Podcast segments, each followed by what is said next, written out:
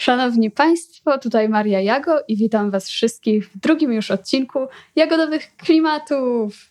E, jestem dzisiaj tutaj z Pawłem Szypolskim, dyrektorem Greenpeace'u. Jakbyś chciał się Paweł przedstawić? E, cześć, jestem Pawłem. E, jestem między innymi dyrektorem Greenpeace'u. Jestem takim, bo my mamy dwóch dyrektorów. W Polsce jesteśmy takim jednym dyrektorem, który skleja się z dwóch osób. Ja jestem tą półkulą, która bardziej odpowiada za, za program, czyli za za to, co robimy, co widać na zewnątrz, czyli nie za, nie za kwestie administracyjne, nie za rozwój organizacji, tylko za to, czym się zajmujemy, jakie kampanie prowadzimy, e, z kim i jak rozmawiamy i tak dalej, i tak. To są moje główne pola e, zajęcia w Greenpeace.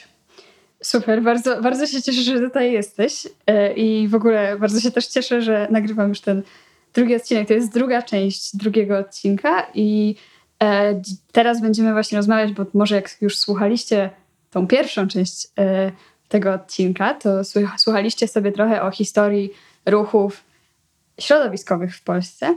A teraz porozmawiamy bardziej o ruchu konkretnie klimatycznym, ponieważ no, ten ruch klimatyczny pojawił się zdecydowanie później niż e, ruchy środowiskowe. No i właśnie o, o tym właśnie będziemy tutaj rozmawiać i bo na pewno Paweł wie o tym trochę więcej niż ja. No i właśnie, właśnie chyba to będzie takie pierwsze pytanie po prostu, kiedy, kiedy zaczęło się mówić o tym klimacie w Polsce? Jakie były takie pierwsze momenty, kiedy, kiedy ten klimat zaczął wychodzić e, z, z, z ruchów, z, z różnych miejsc po prostu?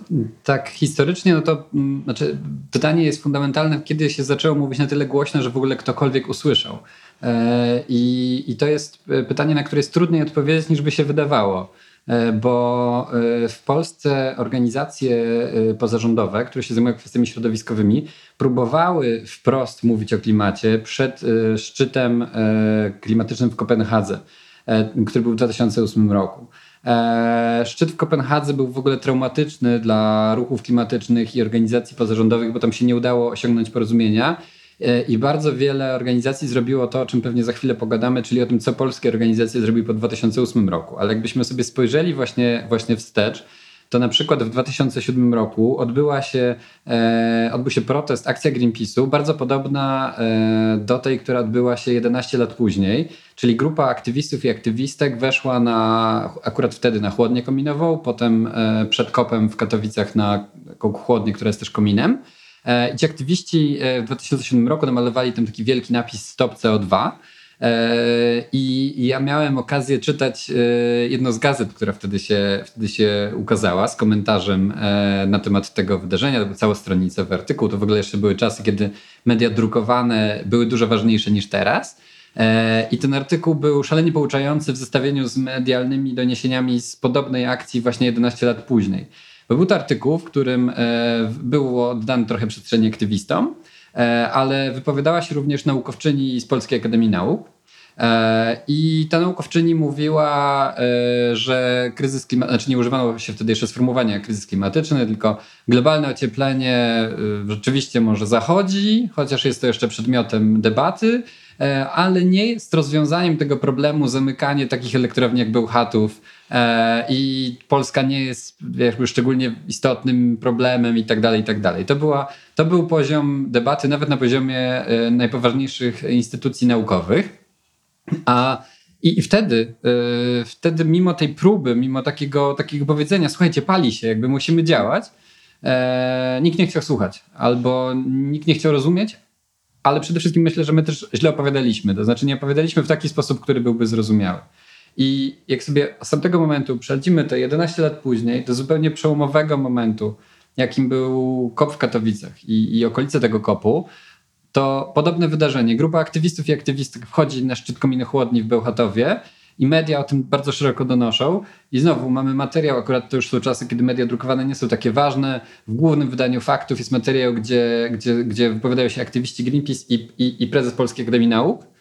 E, który mówi, e, kryzys klimatyczny jest faktem, musimy działać, musimy zamykać elektrownie węglowe, trzeba być. I to był taki moment dla mnie przed szczytem klimatycznym, bo to się odbywało w, przededniu. Taki moment, kiedy poczułem, że o kurczę, chyba będzie się zmieniało. E, I myślę, że możemy sobie za chwilę pogadać, skąd się to wzięło, to znaczy skąd my, dlaczego my te 11 lat później mieliśmy taką myśl, dobra, koniec, koniec opowiadania takiego, jak robiliśmy przez te wszystkie lata, czyli o tym, że węgiel jest nieopłacalny, że musimy się transformować, bo polityka międzynarodowa, bo różne racjonalne powody, tylko pomyśleliśmy sobie, nie, pojawił się właśnie raport PCC, który mówi, że możemy cały czas osiągnąć półtora stopnia, ale musimy działać i to teraz. I jakby już nie ma czasu na, na opowiadanie o ekonomii, o uwarunkowaniach społecznych, o polityce międzynarodowej. Musimy mówić jako ruch w ogóle jednym głosem. I to była piękna chwila, bo my mieliśmy takie uczucie, że y, będziemy znowu z wieloma tematami, jak jesteśmy, sami w tym. Mhm. E, i nagle w trakcie przygotowań do kopu, kiedy nie wiem, ja z kolegami, koleżankami gdzieś w Warszawie, czy gdzieś tam Czekaj, bo jeszcze cię trochę przystopuję. Dobra, to, to, to, już zaraz, zaraz, zaraz, zaraz, zaraz tam polecę, tylko powiem jedno, myśleliśmy, że, mhm. e, że będziemy tacy w ogóle samotni z tym wariacji i okazało się, że jest nas strasznie dużo. Tak, właśnie jeszcze, jeszcze bardzo mnie zaciekawiła ta część, w której właśnie mówi, że ta jakaś poważna naukowczyni mówi, że, że właśnie, że Polska nie jest tym ważnym graczem i też w ogóle, że, że zamykanie kopalni, zamykanie elektrowni nie jest rozwiązaniem. I to jakby to jest strasznie ciekawe, bo tak bo jakby już za granicą jednak naukowcy już mieli inną narrację. I mean, jakby IPCC już istniało od całkiem dawna i to jest jakby, czy, czy wiesz może skąd to jakoś wynikało, że jakby naukowcy w Polsce jakoś mhm. przymykali na to oko i czy y, coś? Yy, tak, było bardzo niewielu naukowców w Polsce, którzy od dawna, tak naprawdę od dawna zajmowali się na poważnie kwestią kryzysu klimatycznego.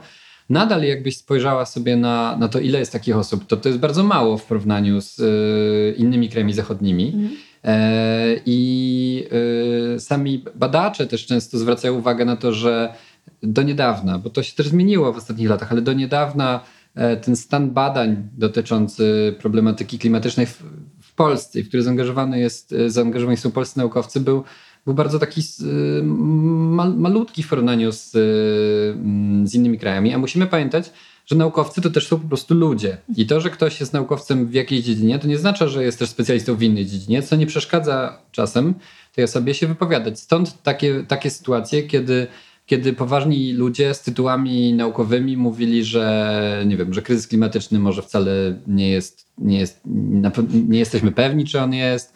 E, było, mówię teraz z pamięci, więc przepraszam, jeśli pomylę, ale wydaje mi się, że e, to, to jest e, Instytut Nauk Geologicznych panu. Mhm. Wydał takie niewiarygodne stanowisko swego czasu mówiące o tym, że, że to wszystko, to mówienie o tym, że to jest kryzys klimatyczny spowodowany przez, przez człowieka, to jest bójda. E, był taki jeden z, jeden z naukowców, który e, przez lata był taką gwiazdą denializmu w Polsce, który był paleontologiem, który mówił, że w ogóle to, to nie tak. I to się działo wszystko równolegle właśnie z sytuacją, w której na przykład w krajach Europy Zachodniej ta debata E, była już bardzo, bardzo zaawansowana i jakby musimy pamiętać, że początek rozmowy o kryzysie klimatycznym e, to są lata 80.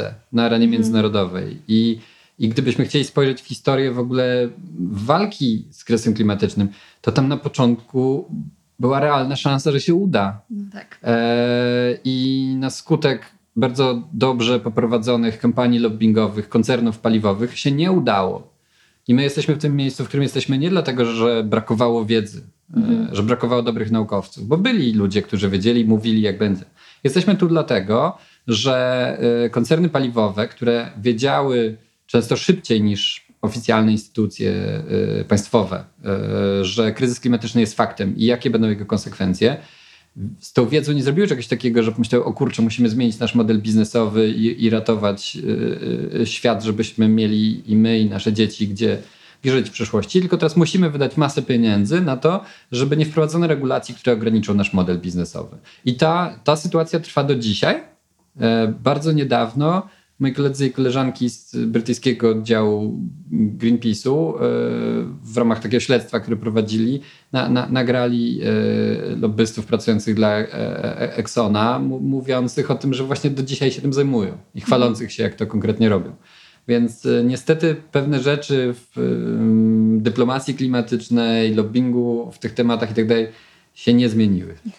No właśnie, to jest, to jest moim zdaniem rzecz, którą warto w ogóle poruszyć, bo właśnie ja na zajęciach na uniwersytecie miałam, miałam jedne zajęcia taką, takie, takie, że dostaliśmy teksty denialistów klimatycznych i mieliśmy je po prostu zjechać. Mm -hmm. Już z naszą wiedzą, którą mieliśmy.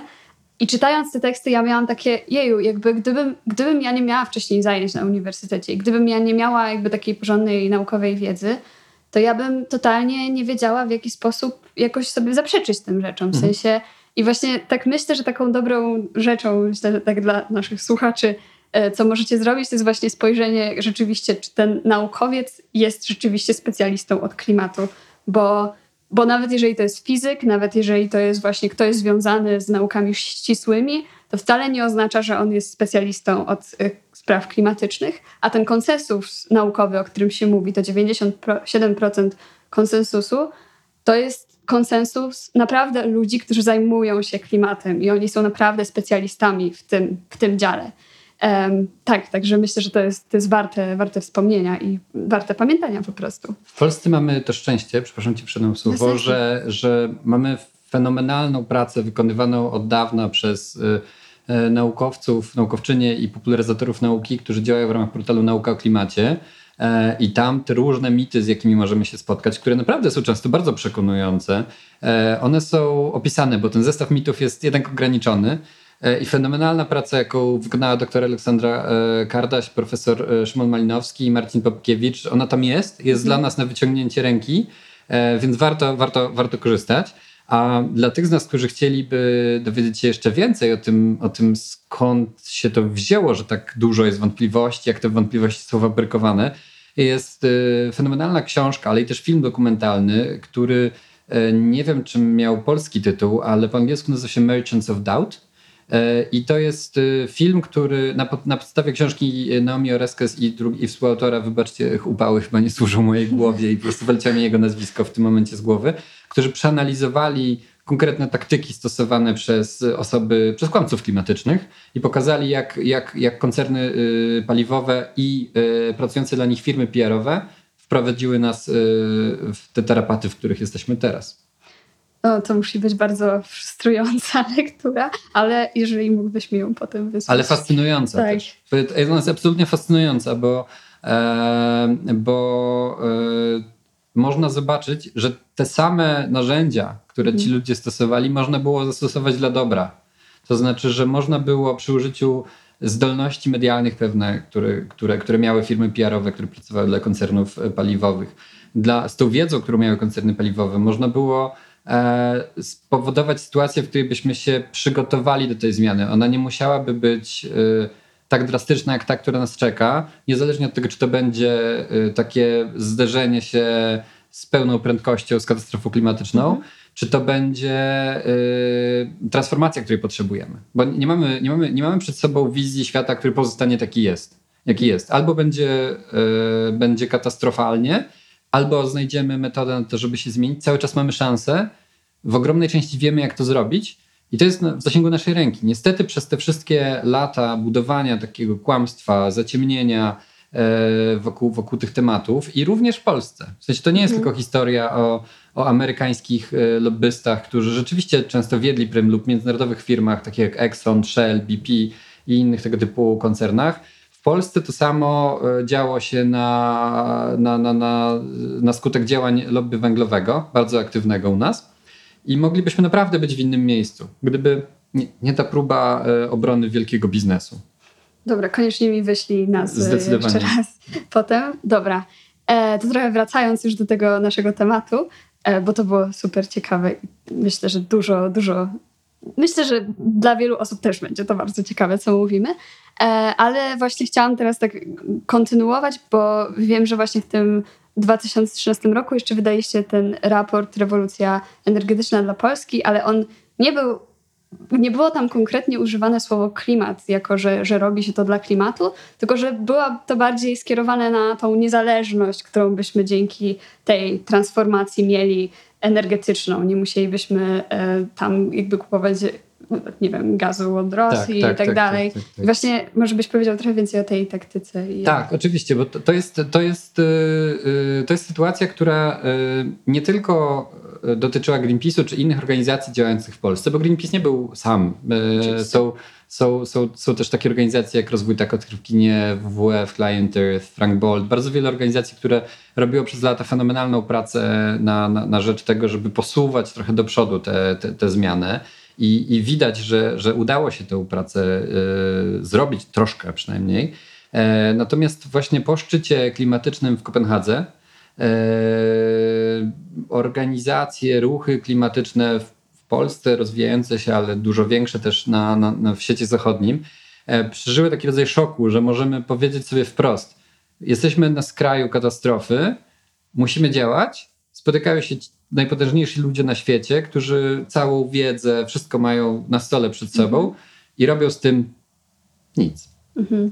E, I to był taki moment e, wstrząsu, że może wszystko, co robiliśmy do tej pory, może to, że mówiliśmy wprost o, o, o, o nadchodzącej katastrofie klimatycznej, może to nie działa.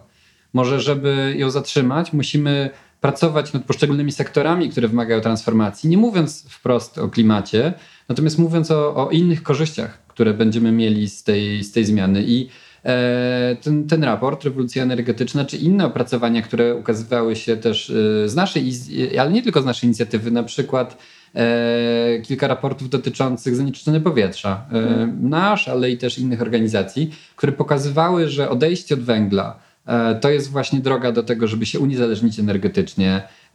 To jest i to widać. W sensie mhm. skala, skala importu węgla do Polski w tym momencie, czy skala nadchodzącego importu gazu e, do Polski, bo, bo wiele wskazuje na to, że nasi politycy cały czas nie ucząc się na błędach, będą chcieli inwestować zamiast w czyste źródła energii w energetykę gazową. E, to, to nie jest dobre dla naszej niezależności energetycznej. Mhm. E, odejście od węgla jest dobre dla powietrza i również nie tylko w, w domach, które są głównym źródłem problemu, ale również w elektrowniach, które są źródłem problemów w dużo mniejszym stopniu. I te korzyści są realne, mhm.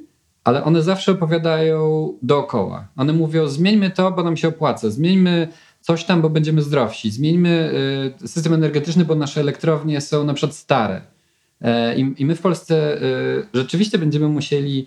E, ja przepraszam, bo ja mam taki strasznie mocny skręt energetyczny. Kryzys klimatyczny to nie jest tylko energetyka, po prostu to jest pole, y, które jest moim głównym i moją fascynacją też, nie, więc też wybacz, jak będę od, odpływał. E, tak, tak, tak, ale to e, chodzi, chodzi o to, że dla takich osób jak ja, czyli takich geekowo zainteresowanych, e, zainteresowanych tą sprawą, jest tak, że jednym z argumentów od dawna było, było coś, co nam się wydawało oczywiste i konieczne. Polskie elektrownie są stare. Są tak stare, że utrzymywanie dużej części z nich e, w najbliższych latach nie będzie miało sensu. Mhm. I to oznacza, że niezależnie od y, debaty klimatycznej, my w połowie lat dwudziestych, czyli dosłownie za chwilę od teraz, już jak rozmawiamy, y, będziemy y, zderzać się z taką sytuacją, w której bardzo wiele elektrowni zostanie w Polsce włączonych. Mhm. I tacy ludzie jak my, właśnie, którzy mówili o tym, że trzeba się transformować, jak mówili, ej, słuchajcie, jakby musimy przejść transformację, bo te elektrownie są stare, trzeba coś zbudować w zamian. Nie? Bo nam się to wydawało, że rozsądek zwycięży. Mhm. E, to jest trochę bardzo naiwne. Rozsądek nigdy nie zwycięża i, nie, i, i to, co jest ważne e, dla nas wszystkich jako aktywistów, to jest to, żebyśmy jak najszybciej w naszym życiu nauczyli się jednej fundamentalnej rzeczy, moim zdaniem. To znaczy, żeby zmieniać świat, nie wystarczy mieć rację. Mhm. E, bardzo często mamy rację, ale jedyne, co z tego wynika, to, że możemy się lepiej poczuć. Albo gorzej, bo wiemy, że świat zmierza w katastrofalnym kierunku, no nie?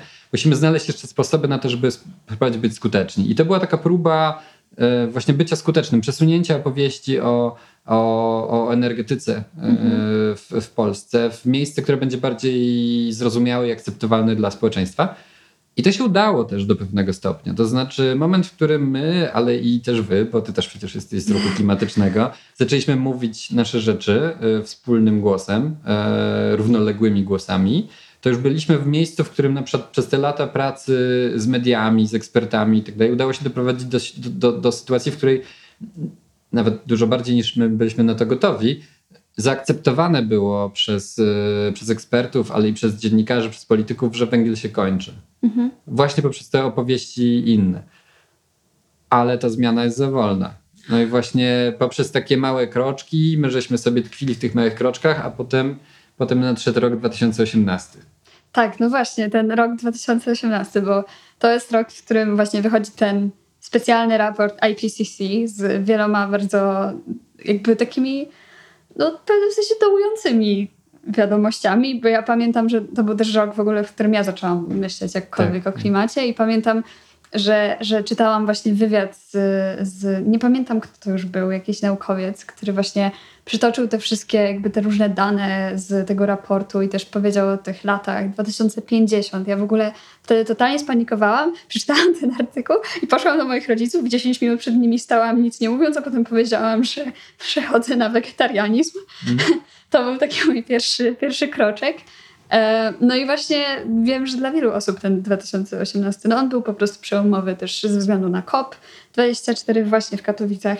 E, więc jakbyś mógł powiedzieć, jak z twojej perspektywy wyglądał ten 2018, co tam się działo, co było takie najsilniej szokujące dla ciebie? To jest, to jest, to jest w ogóle dla mnie super ciekawe, jak mówisz o tym doświadczeniu i, i, i to, i to, i to me, mega interesujące. Jeśli możesz też powiedzieć za chwilę po mnie, jakby, -hmm. o, mhm. albo przerywając mi o tym, jak to dla ciebie było, to wydaje mi się, że to mogą być dwie interesujące perspektywy, bo, tak, tak. E, bo, bo my żeśmy się, my mieliśmy w innym momencie oboje ten taki, tą taką chwilę powiedzenia sobie e, kurczę, nie będę, nie mogę na to patrzeć spokojnie, muszę, muszę działać, nie?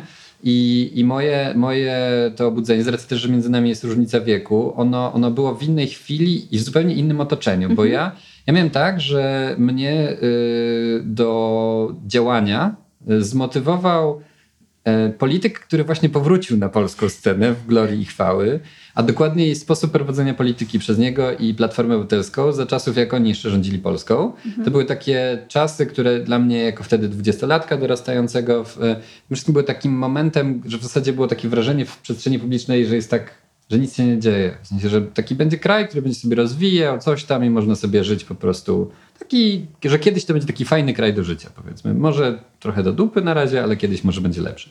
Eee, ja miałem tak, że przegrzebując się przez te warstwy tej niby fajności, miałem taki moment, w którym dotarło do mnie, jak niefajny jest ten kraj w takim sensie właśnie kryzysu klimatycznego i tego, co robi z kryzysem klimatycznym, tego, jak bardzo e, Donald Tusk i Platforma Obywatelska tamtego czasu e, to byli politycy, którzy w odpowiedzi na to, e, na, na te argumenty na przykład, o których tutaj mówiliśmy, czyli, że musimy zmienić nasze elektrownie, musimy zmienić nasz system energetyczny, robili wszystko, najgorzej jak się da. E, że oni byli na przykład budowniczymi największych bloków węglowych, jakie teraz w Polsce będziemy mieli przez, e, przez lata. E, I ja miałem taki moment jakiegoś takiego przebudzenia w, jakimś rodzaju aktywistycznego gniewu, ale też przebudzenia w czymś takim, że nauczyłem się pewnych rzeczy wcześniej i że zrozumiałem, że moje umiejętności mogą się przydać w tej sprawie. Ale to było takie samotne. W sensie to mhm. było takie, wiesz, że ja sobie myślę coś takiego, i sobie, ja się dowiedziałem o tym, że jest Greenpeace w Polsce i że są aktywiści, którzy w ogóle yy, pracują na rzecz transformacji energetycznej. Poznałem jakieś osoby i miałem takie, ojej, ja wiem pewne rzeczy, które wam się mogą przydać. Mogę, może mogę być jednym z was, no nie? Mhm. I, I zacząłem po prostu pracę w jednym NGO-sie, bo wtedy jeszcze nie było ruchów e, klimatycznych. Były, w Polsce były tylko NGO-sy, które, które to robiły. I to na początku dla mnie był taki właśnie pewnym sensie właśnie samotny proces rozumienia też, że mi chodzi o klimat, ale że zajmuję się OZE, bo coś tam, coś tam. To jest strasznie ciekawe to zderzenie o tym, czym mówisz, bo, bo ty miałaś tak, że byli twoi koledzy i koleżanki też wtedy, nie? Którzy mieli podobnie. Tak, no w sensie dla mnie to było tak, że ja jakby, ja zawsze miałam z tyłu głowy takie, takie coś, że taki dyskomfort, można mm, powiedzieć, mm, że, mm. że miałam wrażenie, że coś jest nie tak, ale totalnie nie miałam pojęcia co i wiedziałam, że coś ze środowiskiem, ale ale o co chodzi tak naprawdę? No i właśnie potem przeczytałam ten, ten, ten wywiad. E, mhm. E, potem też właśnie, to jeszcze pogadamy, myślę o właśnie kopie, mhm. jak Greta wystąpiła tam i mhm. ja obejrzałam to jej wystąpienie i byłam taka, jeju, jakby totalnie tak, trzeba, mhm. trzeba robić. Potem pojawił się, pojawiło się właśnie MSK e, i zaczęłam ich śledzić, jakby miałam to szczęście, że, że to była jednak moja bańka ludzi. Ja mhm. znałam tam parę osób. I po prostu jak tylko przydarzyła się taka okazja, to ja po prostu tam dołączyłam. Mhm. Um, I tak, no jakby w pewnym sensie to było dla mnie dość dziwne, że ja to robię, bo nigdy w życiu bym nie pomyślała o sobie, zresztą co już mówiłam w moim poprzednim odcinku, że naprawdę w życiu bym nie pomyślała, że, um, że mogłabym się zaangażować w jakikolwiek ruch aktywistyczny, a tu jednak ten klimat, który był taki po prostu no, no takimi twardymi danymi, takimi oczywistymi rzeczami to było dla mnie takie, no, no trzeba coś z tym robić. Mhm. mhm. Bo aktywizm jest wbrew pozorom dla każdego i każdej z nas. W sensie po prostu każdy mm, ma z nas jakieś swoje talenty, jakieś swoje umiejętności, jakieś specjalne rzeczy. E, I dla każdej z tych rzeczy jest miejsce, tylko trzeba je czasami znaleźć. Czasem jest łatwiej, czasem trudniej. E, na szczęście w Polsce mam nadzieję, na, w najbliższych latach będzie nam coraz łatwiej znaleźć to miejsce dla siebie, bo miejmy nadzieję, że nasz ruch będzie rósł, będzie, będą różne powstawać nowe inicjatywy, i tak dalej, i tak dalej. Natomiast ja ci jeszcze powiem o, o, tym, o tym momencie, bo my mieliśmy, jakby wiesz, były rodzaj synchronizacji, tak? Ty czytasz ten wywiad, a to było w polskiej gazecie którejś, czy w, z międzynarodowej? Tak. Nie, to było w polskiej, to bo był polski był, naukowiec, to bo był przed, przed kopem, e, był taki wywiad ze Szymonem Malinowskim, który Mógł powiedział, e, tak, tak, tak, bo ten wywiad się bardzo rozszedł i tam e, profesor Malinowski powiedział, że takie, takie tam były bardzo mocne tezy, że tam możemy wyginąć w ciągu najbliższych dwóch pokoleń, takie, takie rzeczy były mówione. I ten, I ten wywiad zrobił wspaniałą robotę. Y, zrobił wspaniałą robotę między innymi dlatego, że pan profesor jakby nie wystąpił w nim w roli takiego właśnie tylko naukowca, mhm. ale też naukowca człowieka który, powie, który nie, nie, nie tkwił w, dłużej już w hermetycznym języku nauki, tylko powiedział też o swoich emocjach wobec, wobec tej, tej, tej, tej sytuacji. Myślę, że zrobił bardzo dużo dobrego dla, dla, dla tej zmiany. Natomiast ja miałem tak, że yy, ja w, w, tym 2018 roku, jeszcze zanim, zanim wyszedł ten raport, do, zaczynałem docierać do takiego momentu, w którym sobie myślałem, ok, opowiadamy jakąś historię o racjonalnej konieczności zmiany, ale ta zmiana idzie za wolno, nie dzieje się to, co trzeba. I ja i jeszcze też inne osoby, które, które znam, z którymi, z którymi działam, mieliśmy wspólnie taki moment frustracji, jakiegoś takiego koniec. Jakby mm, tak. po prostu powiedzmy prawdę. Po czym e, zupełnie przypadkiem e, byłem na jakimś tym spotkaniu w Londynie. E, podczas już przygotowań do, do kopu, e, po, po publikacji raportu, mhm. który też oczywiście zrobił na mnie wrażenie, ale też dlatego, bo my, my jako organizacja mamy status obserwatorów przy IPCC, więc my żeśmy się długo przygotowywali na, na komunikowanie mhm. tego raportu. E, rozmawialiśmy międzynarodowo o tym, jak to zrobić itd., tak itd. Tak I e, byłem, byłem właśnie na tych spotkaniach w Londynie i miałem wolny, wolne popołudnie i kolega mi powiedział, że ej, słuchaj, e, jest, są tacy ludzie i oni mają dzisiaj inaugurację swojej inicjatywy i ona się nazywa Extinction Rebellion. I, I poszliśmy tam na miejsce i patrzymy, a tam ludzie mają banerki z napisem mówcie prawdę.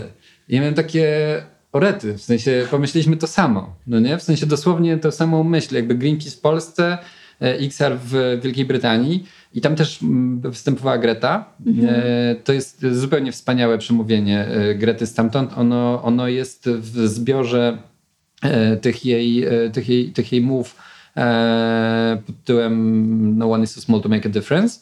E, ona jest jedną z pierwszych i ona jest naprawdę takie, że jak ja potem czytałem, to, to miałem takie, że rozumiem, no właśnie dla mnie czytając tę książkę, miałem takie, że zrozumiałem skalę geniuszu Grety. W sensie, mhm. jak bardzo ona e, umie powiedzieć relatywnie prostymi słowami to, co ja i mądrzejsi, mądrzejsi ode mnie ludzie, naukowcy próbowali powiedzieć wcześniej, że słuchajcie, mamy problem tylko ona była pierwsza, która przyszła i powiedziała tak po prostu, jakby bez mhm. nie półtora stopnia, tylko nasza przyszłość płonie. No nie? W sensie to było, to było, to było fenomenalne.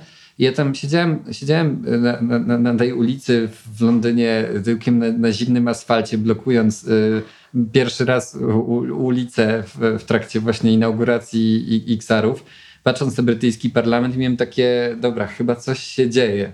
E, I, I chwilę później, e, jakiś tam, nie pamiętam kiedy to dokładnie była, miesiąc czy coś takiego, była kulminacja e, walki protestów dotyczących Lasu Hambach mhm. i pobliskie odkrywki.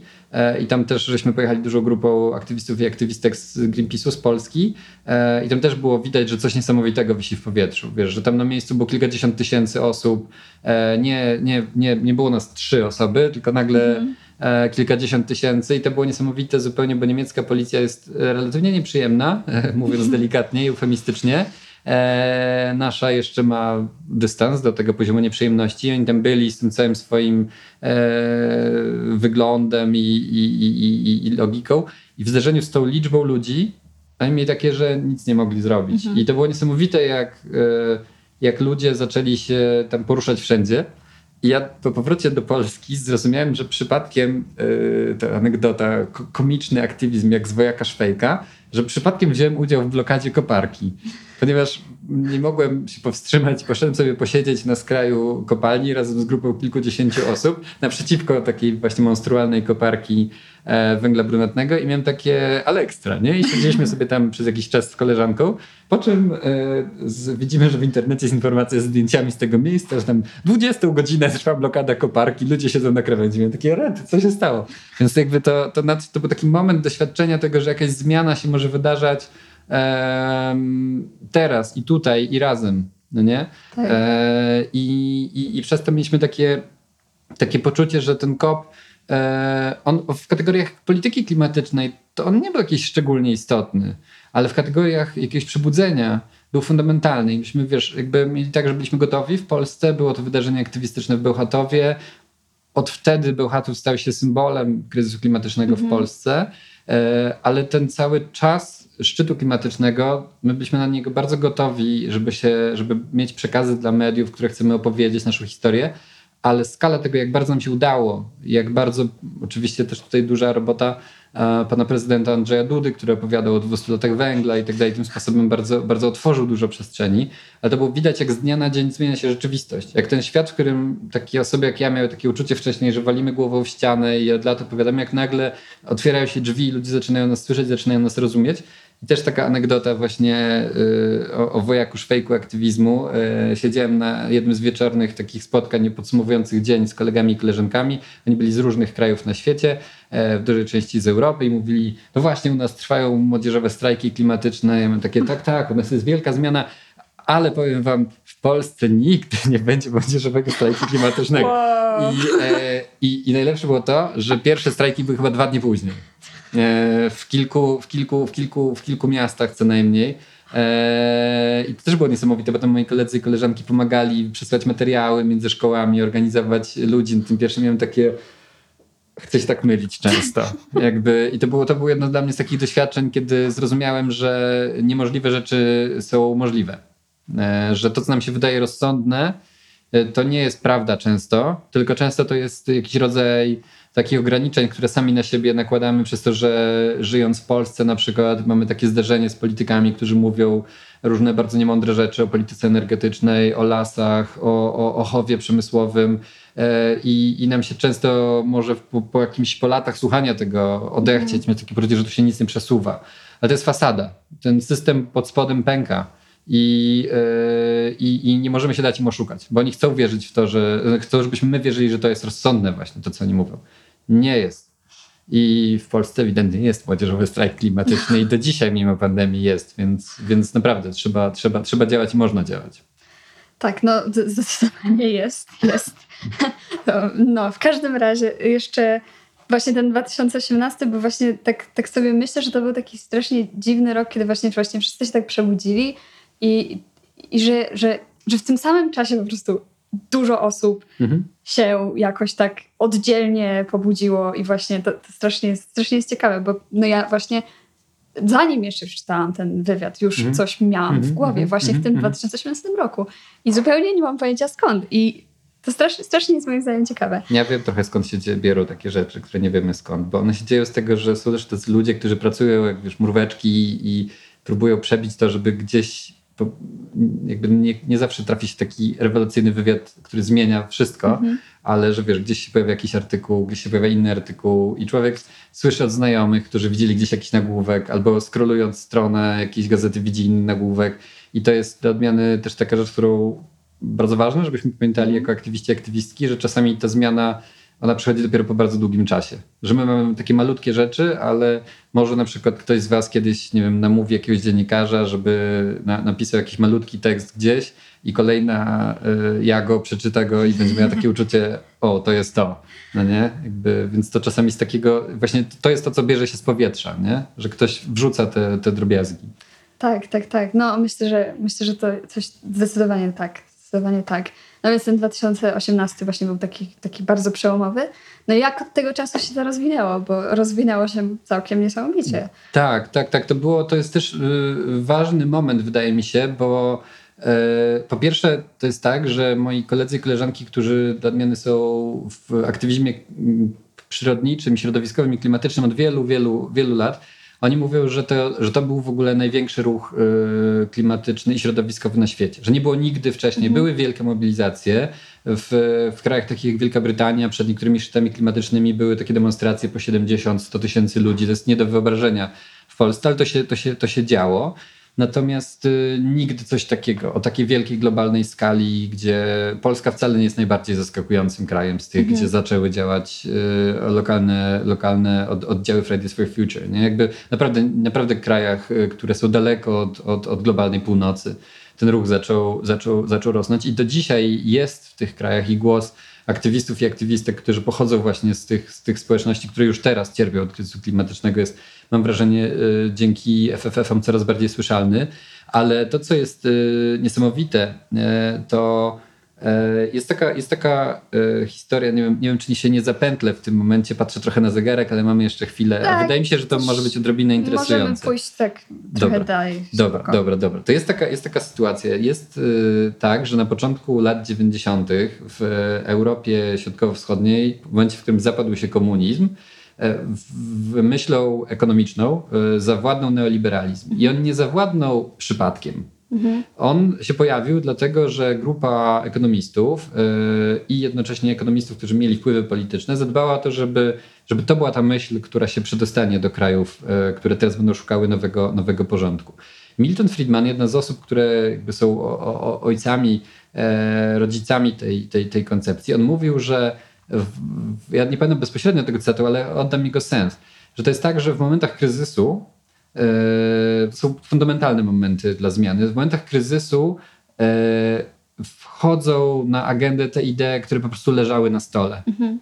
które czekały. E, I rok 2018 był dlatego tak niesamowicie ważny globalnie, że dzięki temu niewiarygodnemu ruchowi, e, który, którego liderami, liderkami były, były osoby, młode osoby aktywistyczne na, na całym świecie, w tym dzieci osób z firm e, zajmujących się wydobyciem paliw kopalnych i innych firm niszczących e, planetę. I myślę, że to nie jest miłe doświadczenie usłyszeć od swojego dziecka, że niszczysz mi życie. I dzięki geniuszowi Grety, która ubrała bardzo wiele rzeczy, które mamy do powiedzenia e, w sposób, w język zrozumiały, e, My znaliśmy się w takim momencie, że wtedy na, na stole ta idea, która leżała, to była idea transformacji związanej z kryzysem klimatycznym. I nadeszła pandemia. Mhm. I nadeszła pandemia, która stała się momentem y, totalnej destabilizacji.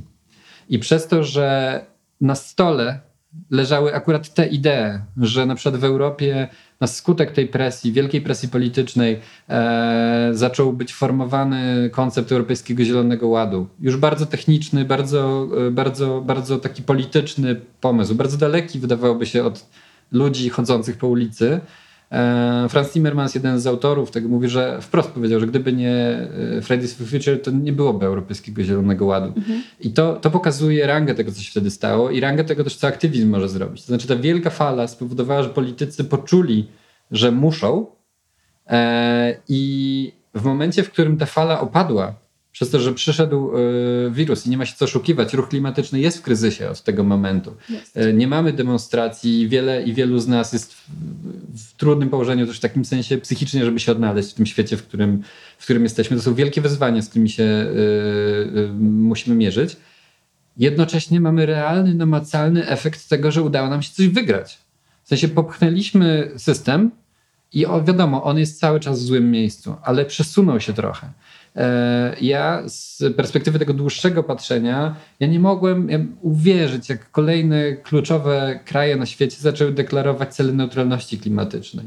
Jakby to, że to się stanie w Europie, to było w miarę wiadome bo trzeba było pchać Unię Europejską i ją można przepchnąć, ale jak mhm. nagle się okazało, że Chiny, Indie i tak dalej, i tak, tak. dalej, to, to e, Korea Południowa, to był taki moment jakby rety, jakby coś się dzieje, w sensie takiego, że dobrze, może nawet jeżeli nie udałoby nam się wygrać tej, tej, tej walki i półtora stopnia jest, nie uda się osiągnąć, tak? nie uda się zatrzymać tej zmiany, to może uda się ją zatrzymać na dwóch stopniach albo, albo nie daj Boże, ale na dwóch i pół, ale nie na czterech, na mhm. które w tym momencie idziemy. No nie? I to jest zupełnie nowa sytuacja. To jest tak, że po 2018 roku dzięki aktywistom i aktywistkom jesteśmy w chwili, w której ta walka nie jest przegrana. E, I od czasu, kiedy świat jest jakby w tym miejscu, w którym jest, bardzo trudnym, wiele polityk na świecie, które zostały wprowadzonych w odpowiedzi na koronawirusa, służy zmianie gospodarki tak, żeby ona była lepsza. Mhm. No tak. e, I to jest niesamowite. Tak, no właśnie ten, ten, jak przyszła pandemia, to pamiętam, że były takie duże, duże dyskusje właśnie w tym, przynajmniej e, w, we Fridays for Future międzynarodowym właśnie, mhm. żeby, żeby właśnie wykorzystać też szansę, która oczywiście, że jest ciężko bardzo i jakby nie możemy właśnie wychodzić na ulicę, a to była jakby duża, duża siła strajków klimatycznych, tych młodzieżowych, ale, ale że jest ta szansa jednak teraz właśnie popchnąć tą taką zmianę, bo teraz musi nadejść jakaś zmiana, jakaś musi, więc może mogłaby akurat nadejść taka. No i właśnie tak, e, więc, więc to była taka, taki czas pewnej, pewnej szansy. I trochę z e, tych rzeczy się udało. W sensie wiele rzeczy się nie udało i nie, nie, nie, nie, nie możemy sobie teraz powiedzieć, o, wygraliśmy i mhm. jest dobrze. Mm. Bo nie jest. Jakby emisje w tym momencie odbijają w szalonym tempie. Tak, tak. Ale to była też chwila, kiedy naprawdę ja mogę wskazać palcem konkretne rzeczy, które zaczęliśmy wygrywać. E, I to jest sytuacja, którą my, jeżeli się zmobilizujemy znowu, jeżeli znowu będziemy, odnajdziemy w sobie energię do działania, to możemy, możemy zatrzymać tą katastrofę. I to jest dość zaskakujące. No to tak. Wspaniałe. Jest, nawet dla mnie jest to jakoś tak ciężkie do mhm. wyobrażenia sobie. Um, ale, ale tak, jest, jest ta szansa. Także y, tak, także teraz jakby właśnie był ten czas pandemii i to był taki właśnie bardzo dziwny czas i dalej ona trwa. Mhm. Więc te obszary, w których można się zaangażować, trochę się pozmieniały i właśnie może, może pogadać, pogadalibyśmy o tym, bo to właśnie w sumie jest cel tego odcinka, żeby mm, potem po, po tym przedstawieniu tego, tego właśnie mm, tła, tego co się działo w Polsce związanego z klimatem i tego jak te ruchy zaczynały działać, jakie były te takie momenty, takie, takie przełomowe, jak to teraz wygląda, gdzie taka osoba, która może słucha teraz ten podcast i może właśnie sobie myśli, że chciałaby się zaangażować, ale trochę nie wie jak i gdzie, to, to, to właśnie jakie są teraz takie nowe może jakieś obszary albo jakieś stare, które są bardzo dobre do wykorzystania w tym momencie? Mhm. Y, no, z mojej perspektywy yy, każdy i każda z nas, szczególnie podejrzewam osoby, które yy, są twoimi słuchaczkami, czyli raczej młodsze osoby, ma to w, ten wspaniały punkt wejścia teraz, którym mhm. jest istniejący młodzieżowy strajk klimatyczny. I jesienią tego roku e, odbędzie się młodzieżowy strajk klimatyczny. E, mówię z pamięci, więc przepraszam, jeśli przekręcę, 24 września. Też, też mam to w pamięci, ale też mi tak. proszę e, sprawdzić to. Sprawdźcie, tak.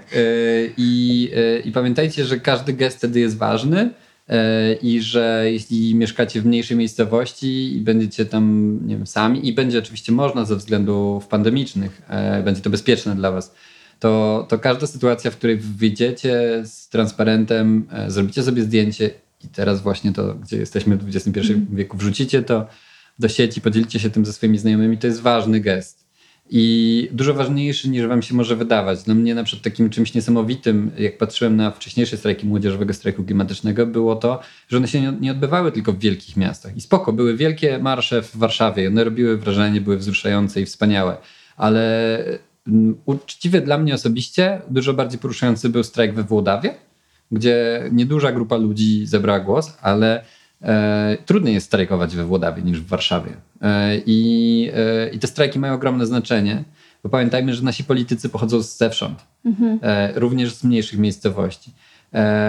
E, ale jeśli z jakiegoś powodu nie moglibyście do... A, jeszcze jest jedna ważna rzecz. Ja jestem e, dużo starszy od Jago i bardzo to widać, jak, jak na siebie patrzymy, bo jestem już takim łysym typem w średnim wieku. E, więc widać po mnie moje lata i nikt mnie nigdy nie wyrzucił z młodzieżowego strajku klimatycznego. Więc jeśli nie jesteście już młodzieżą, to możecie dołączyć do tych młodych ludzi. Oni naprawdę są ok i nie są, nie są, nie są, nie są ageistami. E, więc możecie tak, wspierać. studenci też w ogóle, bo ja pamiętam, może to, to, się myślę trochę zmieniło, bo dużo osób z MSK, które jakby zaczęły MSK, to były wtedy w liceum i nie mieliśmy mhm. praktycznie członków studenckich, a teraz już chyba paru mamy, ale też mhm. nie jestem na 100% pewna. W każdym razie pamiętam, że chodziliśmy do studentów i mówiliśmy im, żeby przychodzili na te młodzieżowe strajki i słyszeliśmy, że one zostały bardzo, że one są takie bardzo licealne i że to bardzo, że właśnie, że ciężko studentom przyjść. A ja bym bardzo was zapraszała na te tak. strajki. Naprawdę to jest, to jest bardzo ważne, żeby, żeby one były duże i składały się naprawdę ze zróżnicowanej grupy ludzi. Jakby to jest super ważne, że ta młodzież to zaczęła, e, ale, ale właśnie fajnie by było, żeby to się jednak tak zamieszało, żeby różne grupy wiekowe tam się pojawiały. Tak, zdecydowanie to jest bardzo ważna rzecz, ale może być tak, że niestety y, dotrze do nas kolejna fala koronawirusa i kolejne, znaczy ona na pewno dotrze, zobaczymy tylko jakie będą konsekwencje tego. E, i może nas znowu zamknąć w domach. I to jest bardzo ważne, e, żebyście wiedzieli i wiedziały, że nie jesteśmy wtedy bezsilni, bo cały czas są przestrzenie do, do aktywizmu, jest ich potwornie dużo, tak naprawdę jedynym ograniczeniem tego, co możecie robić jest wasza wyobraźnia, bo kryzys klimatyczny jest tak monstrualnym problemem, że naprawdę będzie potrzeba działania i pracy każdego i każdej z nas na milionie frontów od takiego aktywizmu, który mi jest najbliższy i do którego was bardzo namawiam, czyli aktywizmu takiego trochę gniewnego, nieposłusznego, który, który wytyka politykom to, że nie robią tego, czego trzeba, który wskazuje E, palcem na wielkie firmy, e, które zajmują się spalaniem węgla, gazu i ropy, jakby weźcie się do działania, tak? takiego wzywającego. I to jest bardzo ważny aktywizm, ale to nie jest jedyny aktywizm, bo, bo bardzo ważne jest też to, żeby, żeby czytać o kryzysie klimatycznym, żeby rozmawiać o kryzysie klimatycznym ze swoimi znajomymi, E, no Greta też wspaniale mówi o tym, żeby zacząć od tego, żeby się trochę pouczyć, żeby po prostu dowiedzieć się więcej, nie? I potem, potem przekazywać tę te, te, te wiedzę dalej. Ale to co, to, co może się wydarzyć, jeżeli byśmy w najgorszym scenariuszu znowu zamknęli się w domach, musieli zamknąć się w domach, to, to pamiętajcie, że politycy są też bardzo aktywni w internecie. I możecie im zadawać pytania, możecie im zadawać pytania na spotkaniach, które organizują w internecie, możecie im zadawać pytania na, na Twitterze, na Instagramie, na Facebooku korzystajcie, jeżeli jesteście osobami, które już na przykład są z tej grupy wiekowo-społecznej, która nie używa Twittera, to podpowiedź jest taka, że to, tam jest tłum polityków i warto e, się przemęczyć i założyć konto, e, żeby móc ich, e, móc ich wzywać do działania. Możecie też, jeżeli, będą, jeżeli będzie to oczywiście bezpieczne w najbliższych miesiącach, chodzić na, na spotkania z politykami, bo oni mają dyżury poselskie i senatorskie. I zapewniam, że taka forma aktywizmu, która nie jest jakaś strasznie konfrontacyjna, jest tylko pójściem i zadaniem jakichś pytań na przykład, ona ma znaczenie, bo ci ludzie wtedy widzą, że my jesteśmy prawdziwymi ludźmi z krwi i kości no mhm. no nie? i że nam zależy. No i niezwykle ważne jest to, że wrzesień to jest taki czas, yy, kiedy, kiedy będzie dużo przestrzeni do zaangażowania się, bo oprócz, yy, oprócz yy, strajku, który będzie 24 września, tych samych dniach y, będzie obóz dla klimatu, do którego również można dołączyć. E, ja tutaj nie znam więcej szczegółów, ale osoby, które, które go koordynują, już ogłosiły w internecie, że obóz będzie, więc sprawdźcie na ich mediach społecznościowych, co się dzieje. Oraz na początku września będzie też obóz aktywistyczny organizowany przez, przez Greenpeace. E, I również Was serdecznie zapraszamy do udziału, jeżeli tylko pandemia nie, po, nie pokrzyżuje nam szyk, szyków, ale zapraszamy do, do wspólnego działania. Będzie się można spotkać z ludźmi z, z innych miejsc w Polsce, zobaczyć, że są dookoła Was inni ludzie tacy jak Wy i razem podziałać dla klimatu, wezwać do działania tych, którzy mogą naprawdę zmienić najwięcej. Tak, myślę, że właśnie też ten, te obozy różne, na które można jeździć, to jest bardzo fajna przestrzeń właśnie, jeżeli nie jesteście pewni, gdzie się zaangażować, bo z tego co rozumiem, tam będzie bardzo dużo ludzi z bardzo różnych miejsc i po prostu dzięki temu będziecie mogli jakoś właśnie pogadać z takimi ludźmi, którzy już są zaangażowani i łatwiej może będzie wam jakoś znaleźć to swoje miejsce, bo to jest, to jest myślę to, co ja miałam na przykład duże szczęście, że ja poszłam do MSK i jakby od razu w pewnym sensie poczułam się tam na miejscu. To, to nie jest tak, że wszyscy tak mają. Czasem trzeba trochę poszukać, pochodzić na różne spotkania, porozmawiać z różnymi ludźmi, no i właśnie znaleźć tą taką swoją, powiedzmy, taką swoją niszę. E, właśnie to, o czym ostatnio rozmawiałam z paroma osobami, że właśnie, wiecie, jakby ważne jest oczywiście właśnie jakieś takie blokady albo takie by, mówienie na protestach, jakby takie bycie, bycie głośnym, ale równie ważne jest to, jeżeli jakieś właśnie no w MSK byliśmy bardzo wiele razy zapraszani na jakieś rozmowy właśnie z politykami. No i jedna osoba może być super świetna w pójściu na takie spotkanie i pogadaniu i podyskutowaniu, trochę się jakoś tak pokłóceniu, ale w taki elegancki sposób, a ktoś może nie być w tym świetny, ale na przykład jest bardzo dobry w researchu i będzie zrobi genialny po prostu research na temat polityka, z którym się spotykamy, na tego temat, co powiedział, o czym, w jaki sposób właśnie, jakie zadawać mu pytania i tak dalej. I to też jest super wartościowe. I właśnie to pokazuje, że że nie tylko te osoby, które są takie super widoczne, są tutaj tymi ważnymi osobami, ale jest mnóstwo innych osób za nimi, które może nie mają właśnie takiego wybicia, ale, ale są i, i właśnie właśnie na takich wyjazdach, jak takie właśnie jest takie zrzeszenie się tych wszystkich ludzi, myślę, że jest super przestrzeń na, na znalezienie tych, tych luk, tych takich miejsc, gdzie może właśnie możecie, możecie dołożyć coś od siebie, albo po prostu, nawet nie luk, no bo czasem po prostu trzeba więcej ludzi, którzy będą robili coś. Także, także tak, myślę, że to jest, to tak, jest bo, bo, bo, bo czasem ktoś z nas lepiej się czuje mówiąc, a kto inny lepiej czuje się malując banery, a kto inny lepiej czuje się mówiąc w internecie o tych problemach, więc naprawdę, naprawdę miejsce jest, y, jest dla każdego i każdej z nas. E, myślę, że dużo się też nauczyliśmy y, na, podczas strajków kobiet w Polsce. Jakby wiele rzeczy, które nie wiem, ludzie w Wielkiej Brytanii poprzez Extinction Rebellion musieli uczyć się przez treningi. My żeśmy odebrali te lekcje na, na, na ulicach ostatnich miesięcy, e, więc jakby wtedy można było też zobaczyć, jak jak dużo różnych rzeczy jest do zrobienia, a, a, różne sytuacje właśnie typu strajków czy obozów wymagają tego, takie przygotowane wcześniej wymagają tego jeszcze więcej. Bo właśnie trzeba zrobić research, trzeba przygotować miejsce. E, nie trzeba być osobą, która się czuje świetnym rzecznikiem czy rzeczniczką mm. i, i, czuje się swobodnie przed, przed kamerą. E, I można też po prostu przyjść na, na, na tak. strajk e, i, i, i stać sobie na nim spokojnie w takim miejscu, w którym będziemy się czuli bezpiecznie albo zaangażować się właśnie w takie działania jak blokady. To jest też niesamowicie ważne i działa. To, co jest, to, co, jest, co ja mogę powiedzieć tak z całą, z całą pewnością, jako osoba, y, która, która tym tematem się zajmuje y, już, już parę lat, to widzę, jak bardzo mądre protesty zmieniają debatę publiczną. Y, wbrew pozorom, wbrew temu, że w Polsce bardzo często nie ma na nie odpowiedzi od razu. Mhm. To fakt, jakie zainteresowanie, zainteresowanie medialne udaje nam się generować, on się przekłada na presję. Także naprawdę bardzo Was wszystkich namawiam. E, I też w internecie znajdziecie multum form zaangażowania, których w Polsce jeszcze nie ma, bo na przykład w Polsce dopiero się rozwija taki aktywizm e, e, internetowy, który możemy zobaczyć w, w, w, w świecie anglojęzycznym gdzie mamy dużo na przykład kont instagramowych, mhm. które opowiadają e, kryzys klimatyczny w sposób przy, przystępny dla innych. W Polsce mamy, mamy już profile queerowe mhm. i feministyczne tego typu.